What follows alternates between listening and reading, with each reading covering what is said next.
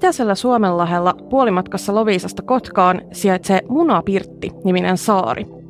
Tämän saaren rannassa Kaakkois-Suomen elykeskuksen luonnonsuojeluasiantuntija Petra Pohjola kohtasi jotain, mitä kukaan ei ole tiettävästi Suomenlahdella kohdannut yli sataan vuoteen. Nimittäin upossarpion.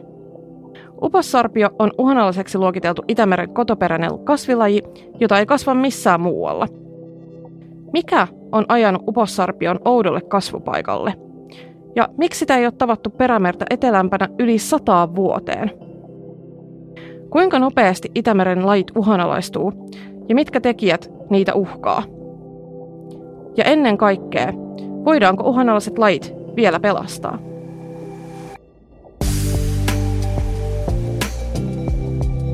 Näihin kysymyksiin kuulet vastauksen tässä Vedenalaisen variliet podcastissa, jossa Metsähallituksen meritiimin asiantuntijat vievät sinut pintaa syvemmälle. Snorkkelin ojennan minä, Metsähallituksen luontopalveluiden viestintäsuunnittelija Säde Mäkipää.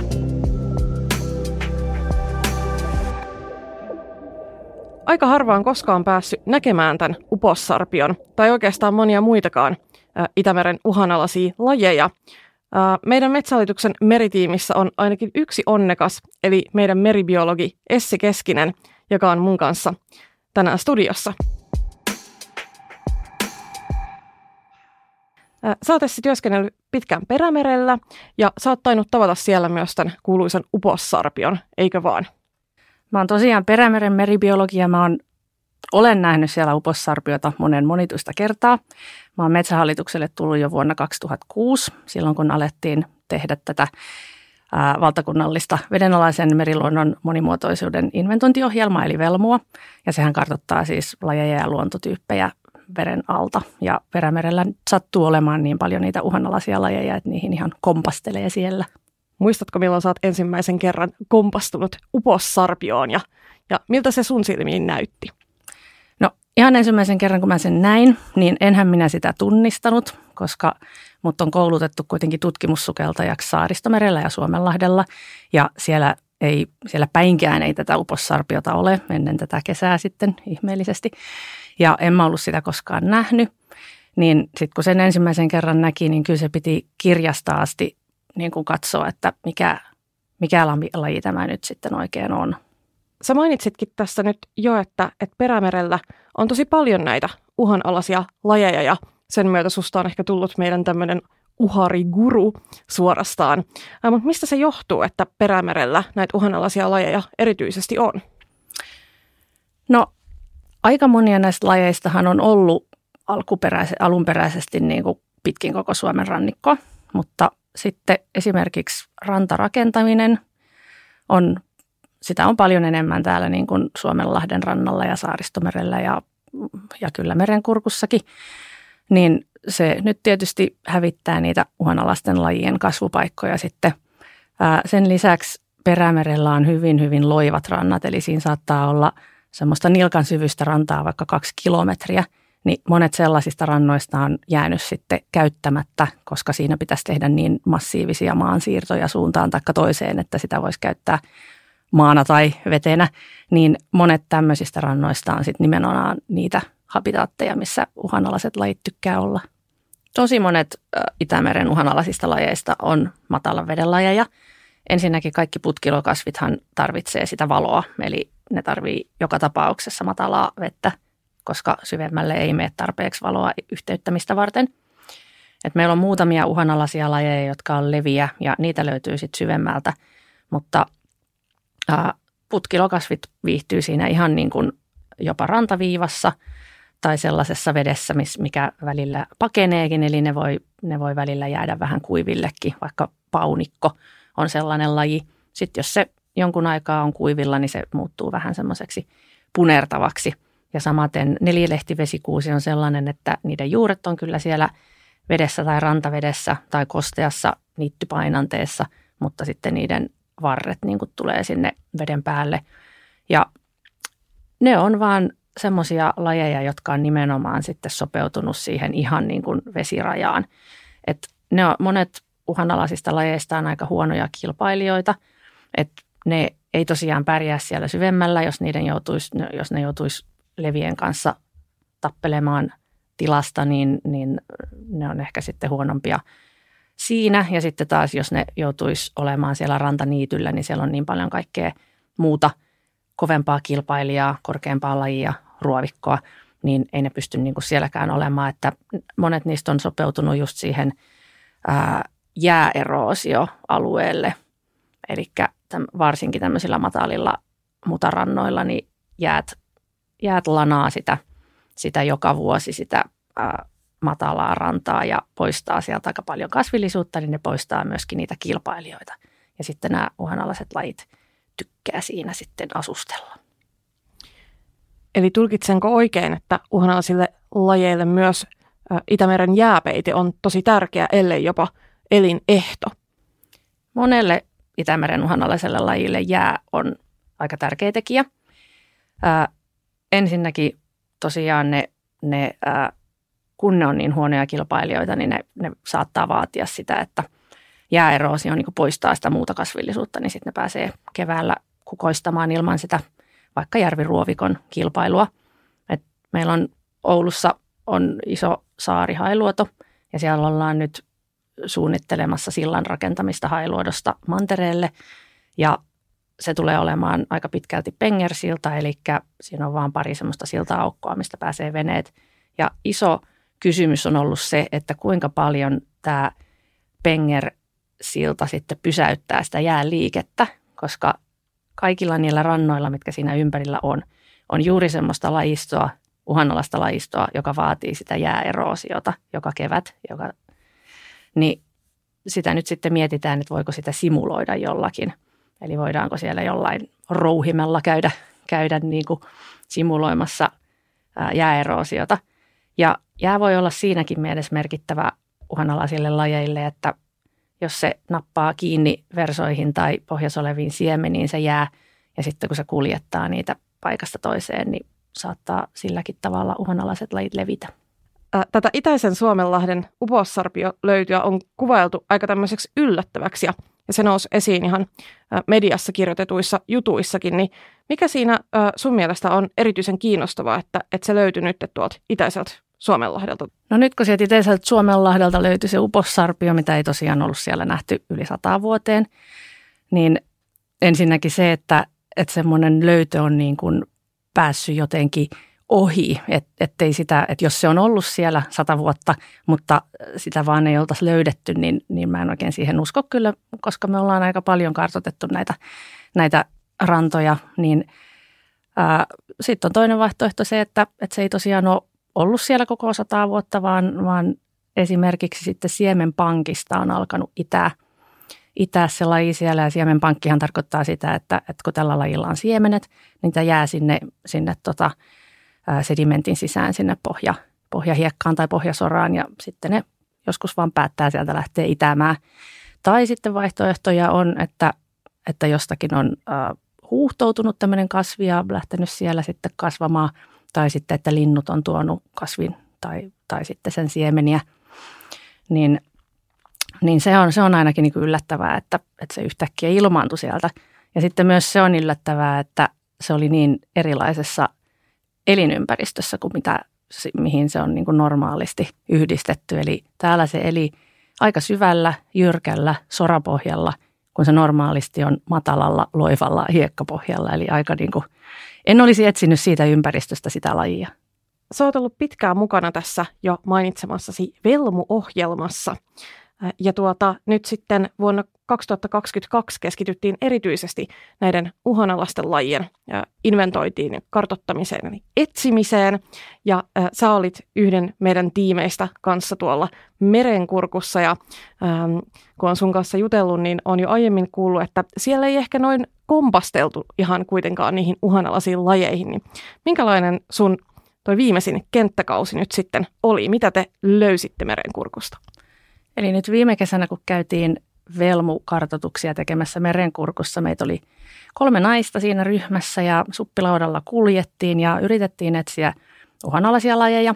Meillä oli mallit, jotka, joiden, joiden perusteella sitten niin kuin olisi pitänyt löytää, löytää semmoisia mahdollisimman hyviä elinympäristöjä näille uhanalaisille lajeille ja niiden mukaisesti sitten mentiin mataliin lahtiin ja laguuneihin. Ja koko kesä sitä piti puurtaa siellä ja kantaa suppilautaa kaiken näköisten järviruovikoiden läpi ja ihmetellä, että mistä kohdasta tätä sähköaitaa pääsee läpi, ettei saa mitään shokkia. Ja etsittiin ja etsittiin ja ei meinannut löytyä, kunnes sitten ihan lopuksi me löydettiin kaksi meriuposkuoriaista tämän kauhean työn, työn tuloksena.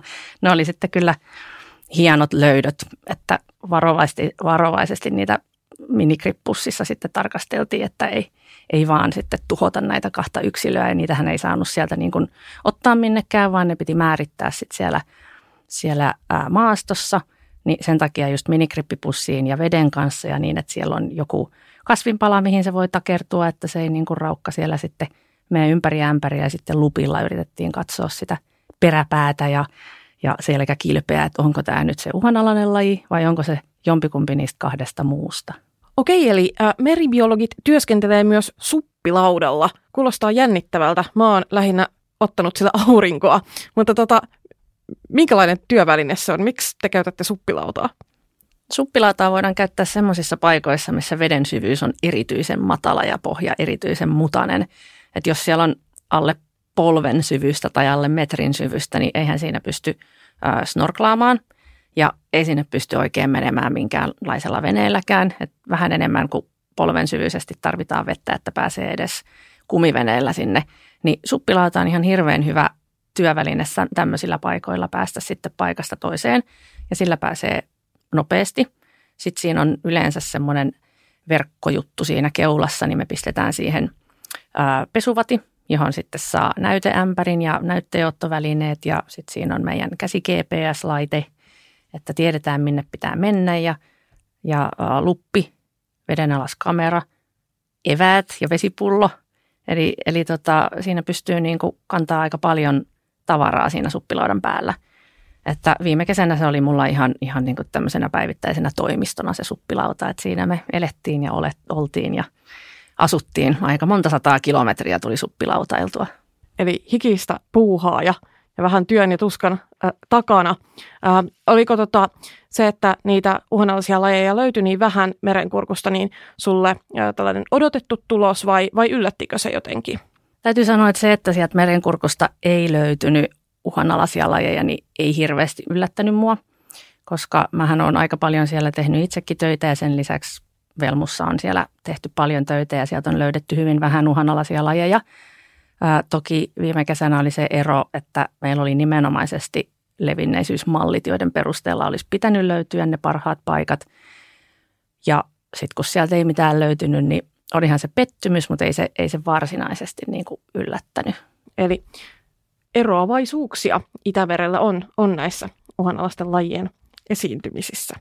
No nyt kun tuota Velmussa on etsitty mallien kanssa oikein nimenomaan näitä uhanalaisia lajeja ja olet ehtinyt kollegoidenkin kanssa jo käydä vähän läpi niitä tuloksia, niin osaatko sä jo tässä vaiheessa kertoa, että minkälaisia johtopäätöksiä koko näistä Velmun uhanalaisista kartotuksista voidaan vetää? Minkälainen tilanne Itämerellä on uhanalaisten lajien suhteen? Velmussa on löydetty aikanaan muutama uhanalainen laji Perämeren ulkopuolelta, Perämereltä siis paljon. Ja nyt sitten kun niitä etsittiin ihan tahallaan eikä juuri löydetty, niin kyllä se vaan vahvistaa sitä käsitystä, mikä aikaisemminkin meillä on ollut, että niitä on tosi paljon vähemmän muilla, muilla niin kuin merialueilla kuin Perämerellä. Semmoista tähtimukulapartaa, joka on silmällä pidettävä laji, sitä löytyy aika paljon Suomenlahdeltakin. Ja se oli tiedossakin, sitä on löytynyt aikaisemminkin suhteellisen paljon. Mutta se ehkä kertoo juuri siitä, että rantarakentaminen ja sitten rantojen umpeen kasvu rehemöitymisen takia ja, ja rantalaidunten loppumisen jälkeen, niin se on johtunut, johtanut siihen, että niitä uhanalaisia lajeja on muualla paljon vähemmän. Että Perämerellä edelleen laidunnetaan aika monia rantalaitumia ja ne sitten niin kuin pitää ää, avoimina sellaisia paikkoja, mitkä muuten sitten lähtisi ruovikoitumaan. Ja jos se semmoinen rantaniitty, matala mutapohja ää, aivan ruovikoituu, niin sitten ne pienet uhanalaiset lajit ei siellä, siellä mitenkään pärjää. Ja jos nyt menee Suomenlahdelle tai Saaristomerelle minne vaan, niin siellähän on tosi monet lahdet ihan täynnä järviruokoa. Että se on päässyt myöskin niin kuin leviämään ja se on aika pitkälti myös rehevöitymisestä sitten kiinni, että, että se järviruoko tykkää siitä rehevästä vedestä.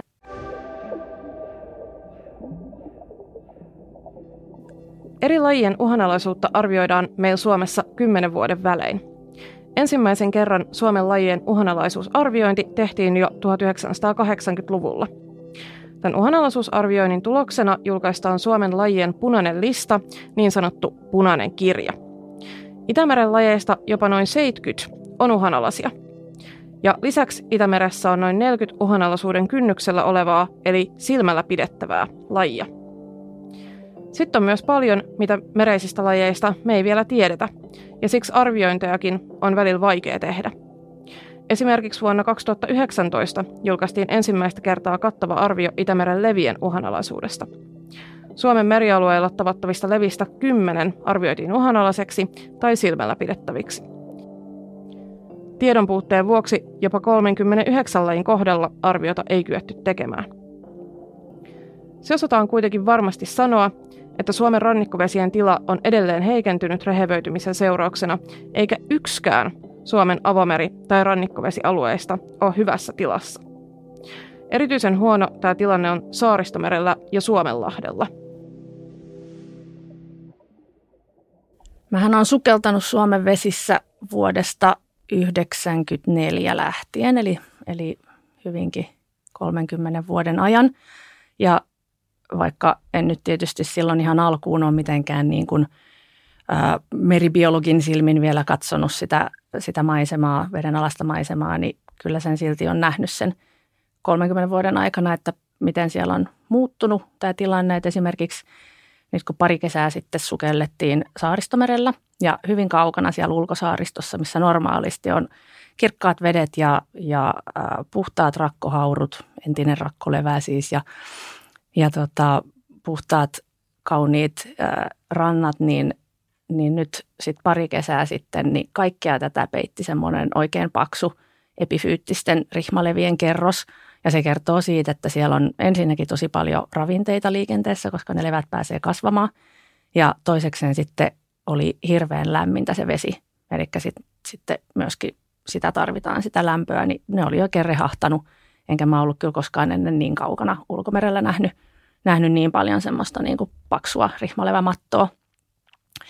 Ja sitten vielä saaristomerellä aikanaan on sukeltanut noita meriajokasniittyjä ja siellä ihan ulkosaaristossa Jurmon edustalla ja muualla, niin nehän on semmoisia tosi kauniita rihmalevästä puhtaita vihreitä meriruohoniittyjä, niin – nyt sitten muutaman viime vuoden aikana niihinkin on alkanut kertyä semmoista paksua rihmalevä mattoa, joka liikkuu aina sinne tänne ja usein se sitten pysähtyy semmoiselle niitylle ja, sitten se saattaa niin kuin tukahduttaa niitä kasveja, koska alle jäävätkin tarvitsisi sitten auringonvaloa, että ne pystyisi yhteyttämään ja kasvamaan.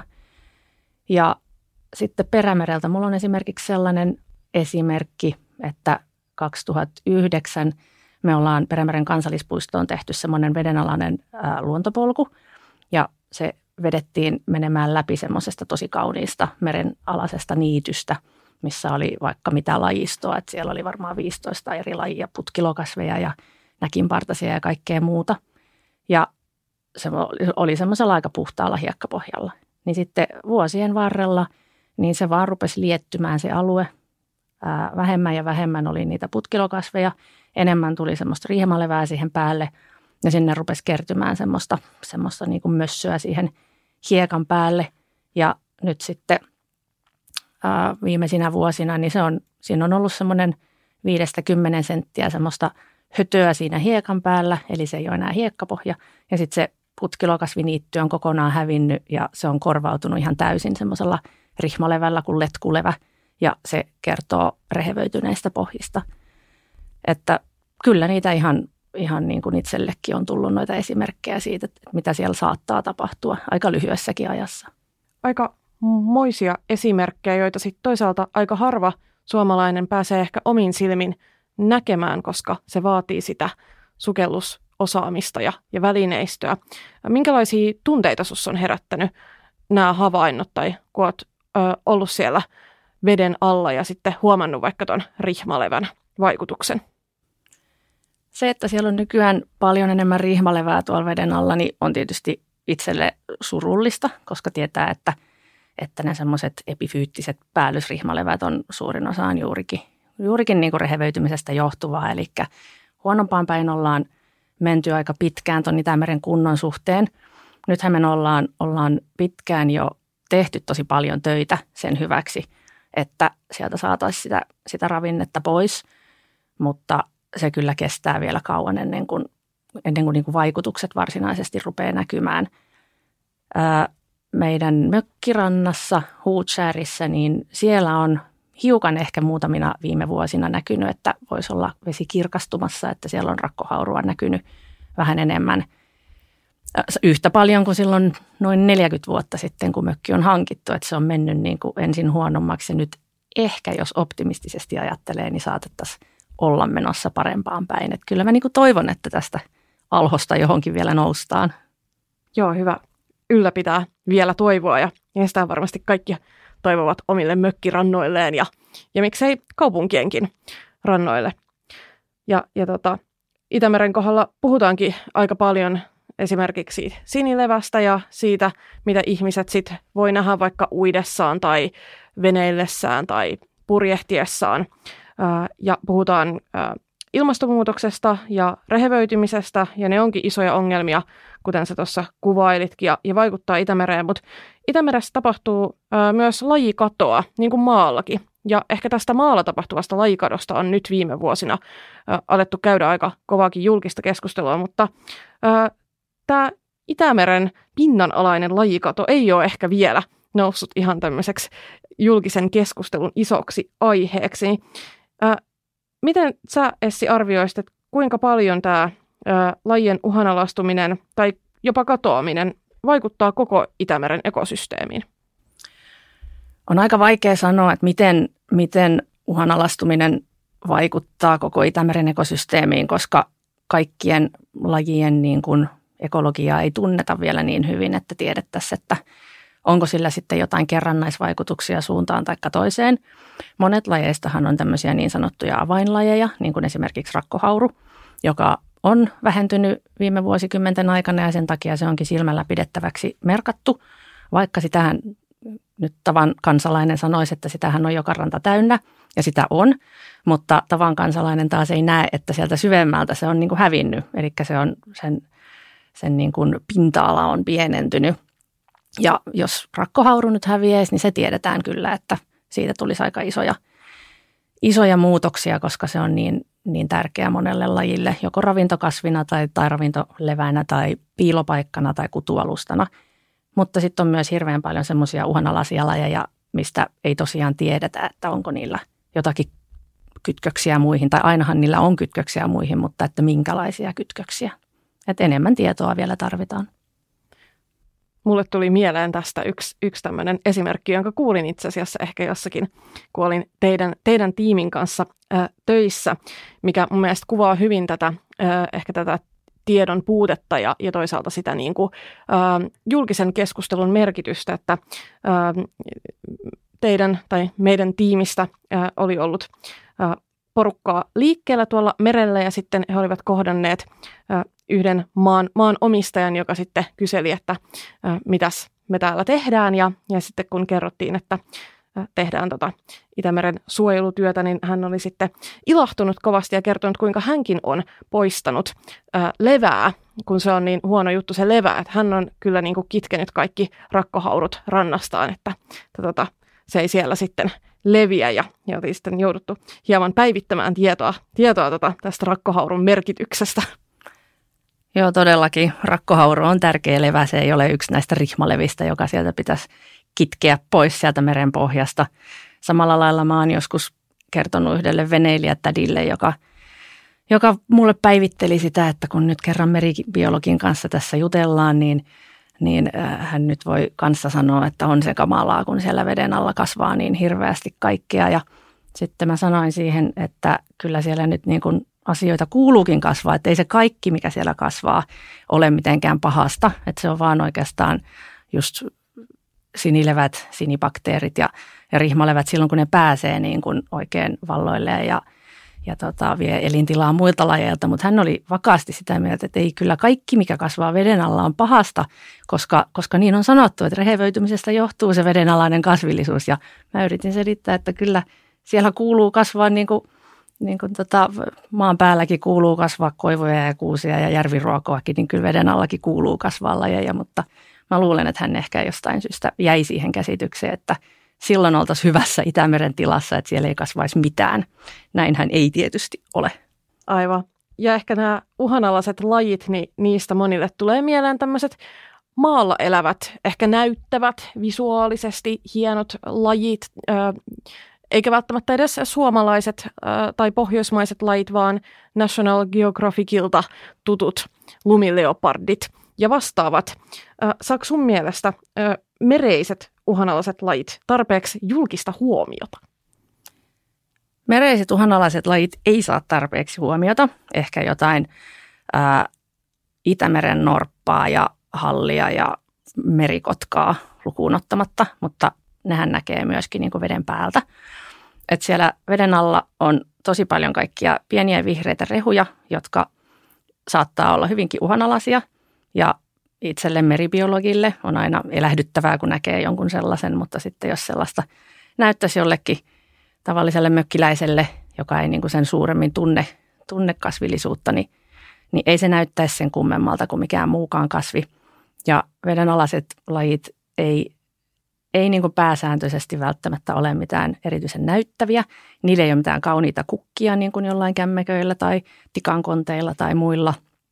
Ää, jos niitä katsoo tosi läheltä, niin kyllä niissä sitten voi olla kauniita yksityiskohtia, mutta ei ne ole semmoisia niin suuria karismaattisia paijattavia tai mitenkään semmoisia helposti niin kuin lähestyttäviä lajeja. Et se on se, on se niin kuin vedenalaisen luonnon huono puoli. Et sen lisäksi, että sinne ei tavallinen ihminen näe, niin sen lisäksi niitä, niitä lajeja on niin kuin vaikea esitellä sillä lailla, että siihen, siihen syntyisi minkäänlaista tunnesidettä. No mutta tässä voisi olla hyvä tämmöisen viestintäkampanjan aihe, että paijaa rakkohaurua, käyt siellä kahlaamassa ja sitten vähän silittämässä. Ja ensi kesänä tuota, lanseerataan tämmöinen. Sä tuossa aiemmin jo vähän, vähän kerroitkin, että mistä se uhanalaisten lajien uhan alaistuminen tai taantuminen johtuu. Ja aika usein, kun me puhutaan Itämeren heikentyneestä tilasta, niin nousee keskusteluun nimenomaan rehevöityminen. Ja siitähän on helppo syyttää esimerkiksi maatalouden päästöjä tai sitten kääntää katse kokonaan pois Suomesta ja paheksua Itämeren muita valtioita. Mutta kyllä meillä taitaa kaikilla olla lusikka sopassa, kun puhutaan rehevöitymisestä ja lajikadosta. Vai mitä mieltä sä oot, Essi? Uhanalaistumiseen on monia eri syitä ja se ei tosiaankaan aina ole, ole niin kuin mitenkään pelkästään valtiollisista päätöksistä tai saati sitten pelkästään naapurivaltioiden päätöksistä kiinni, vaan myös jokainen kansalainen itse voi tehdä jonkinlaisia päätöksiä. Esimerkiksi semmoisia, että jos meitä on tämän saaren rannassa 20 mökkiläistä, niin tarvitseeko joka ikinen sen oman venevalkaman, joka sinne ruopataan, ja sitten sen betonilaiturin, jonka alle jää tosi paljon sitä vedenalaista luontoa, ja sitten vielä pitääkö jokaisen ää, laittaa siihen se, se tota, hiekkaranta, vai voitaisiko näitä niin kuin jotenkin yhdistää sillä lailla, että ei tulisi 20 kuoppaa ja 20 hukattua ää, pohjapinta-alaa, vaan että, että vähän vähemmällä päästäisiin, koska sitten jos, jos jokainen ajattelee, että no mä nyt ihan vaan pikkusen tässä kaivan, niin sitten jos jokainen ajattelee näin, niin sitten se kumuloituva vaikutushan on, on tosi iso. Ja silloin kun ruopataan, niin kyllähän sen ainakin niin kuin muutamaksi vuodeksi ihan kokonaan niin kuin häviää se kaikki kasvillisuus ja eläimistö, mikä siinä pohjassa on. Ja eläät kyllä siihen jossain vaiheessa sitten lähtee ehkä kasvamaan jotain takaisin, mutta jos se on niin kuin syventynyt se alue ja jos se pohjamateriaali on muuttunut, niin ei siihen samalla isto tietysti tuu. Ja sitten kun kuljetaan veneellä, niin voisi esimerkiksi matalissa lahdissa ja salmissa miettiä, että voisiko vaikka laskea vähän tota, nopeutta, koska mitä suuremmalla nopeudella mennään potkuriveneellä, niin sitä enemmän sieltä pohja pöllyää. Ja sitten se pölly laskeutuu johonkin ja jos siinä sattuu vaikka olemaan meriä joka niitty vieressä ja se pölly laskeutuu sinne, niin sitten taas on vaikeampi yhteyttää niillä kasveilla. Ja, ja tota, jos sitten ankkuroidaan johonkin luonnonsatamiin, missä ei ole mitään pojuja valmiiksi, niin sitten voi myös miettiä, että onko tässä matala mutapohja vaikka ja onko siellä paljon vedenalasta kasvillisuutta, esimerkiksi uhanalaisia näkinpartaisniittyjä, että mitä se sun ankkuri tekee siinä, siinä lahdessa sitten, että onko se niin sen väärti ruopata ylös sillä ankkurilla sieltä isot määrät sitä uhanalaista kasvillisuutta tai muuta kasvillisuutta, vai että mentäisikö nyt vielä tuonne seuraavan saaren rantaan, mihin on merkattu, merkattu joku luonnonsatama tai venepoiju. Eli tosi konkreettisillakin jutuilla voi tuolla Itämerellä oleilijat ja lomailijat ja matkailijatkin vaikuttaa. Mulle oli esimerkiksi jännittävä ajatus se, että silläkin on väliä, mitä siinä veden pinnalla tekee, että jos, jos tota, ajaa kovaa, kovaa moottoriveneellä, niin se voi vaikuttaa ihan siihen pohjakasvillisuuteen asti.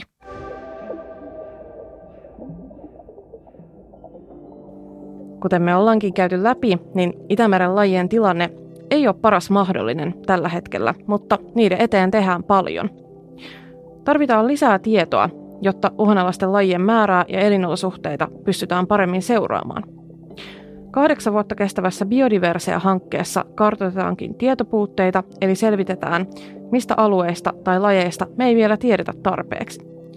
Lisäksi tässä hankkeessa tehdään koko Suomen rannikon kattava kunnostussuunnitelma ja perustetaan uusia suojelualueita sinne, missä on eniten suojeltavaa, eli esimerkiksi näitä arvokkaita elinympäristöjä. Ja tämä podcast on tuotettu EUn LIFE-rahoituksen tuella LIFE IP Biodiversia-hankkeessa. Podcast ei välttämättä vastaa Euroopan unionin mielipidettä.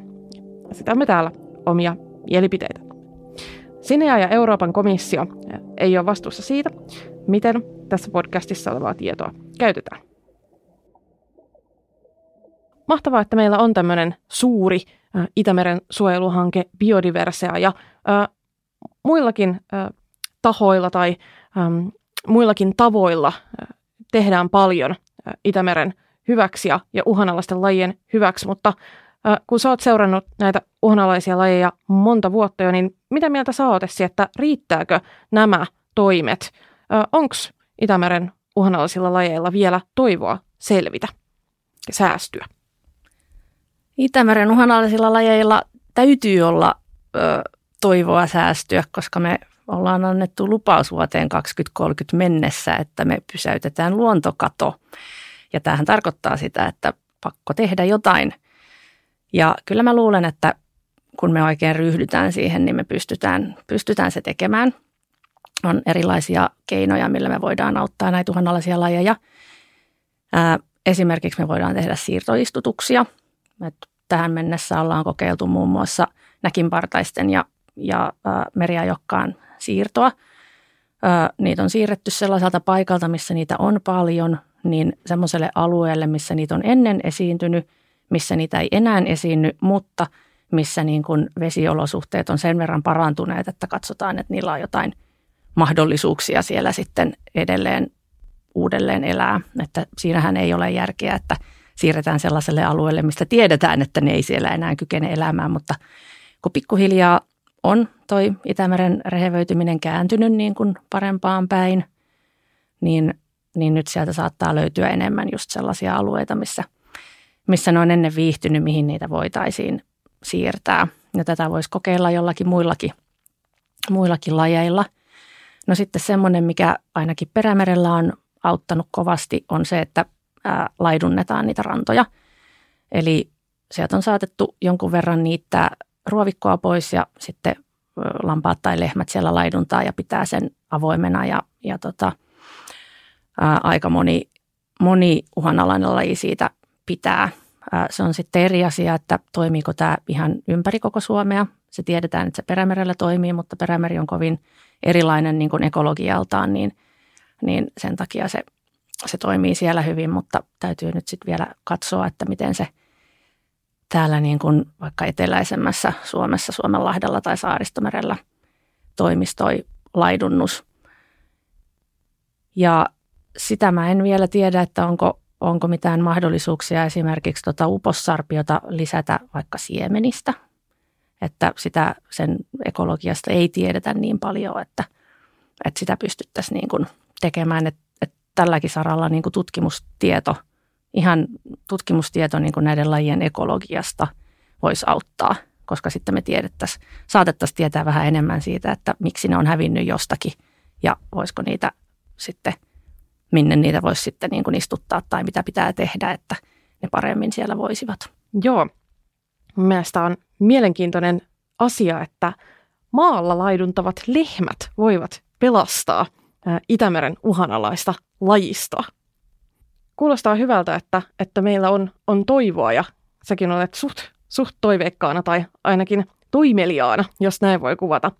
Saat niitä uhanalaisia lajeja kohdannut, niin kertoisitko vielä, että mikä on ollut sun mieleen painuvin kohtaaminen jonkun uhanalaisen lajin kanssa?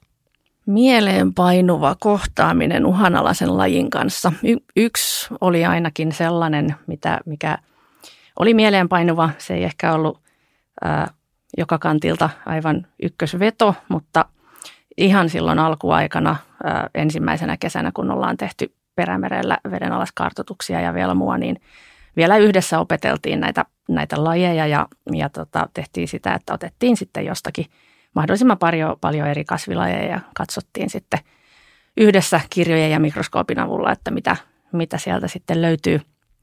Ja mä annoin harjoittelijalle ämpärin ja lähetin hänet sitten yhteen fladaan eli laguuniin ja sanoin, että tuoppa sieltä lajeja. Ja puolet ämpärin sisällöstä oli sitten upossarpiota ja sitä. Sitten siinä kauhisteltiin, koska eihän niitä sieltä saisi repiä, mutta toisaalta se taas kertoi siitä, että niitä oli tosi paljon siinä alueella ja, ja kyllä me niitä sitten vietiin sinne takaisinkin, että ei ne kaikki, ei ne kaikki sitten sieltä maalle päätyneet, että se on ainakin yksi semmoinen oikein ää, toisaalta negatiivinen, toisaalta positiivinen kohtaaminen upossarpion kanssa, että niitä kuitenkin on siellä vielä niin paljon, että – että jos sanotaan, että kerää monia kasveja, niin niistä saattoi puolet olla upossarpiota. Upossarpio vielä kukoistaa, ainakin perämerellä.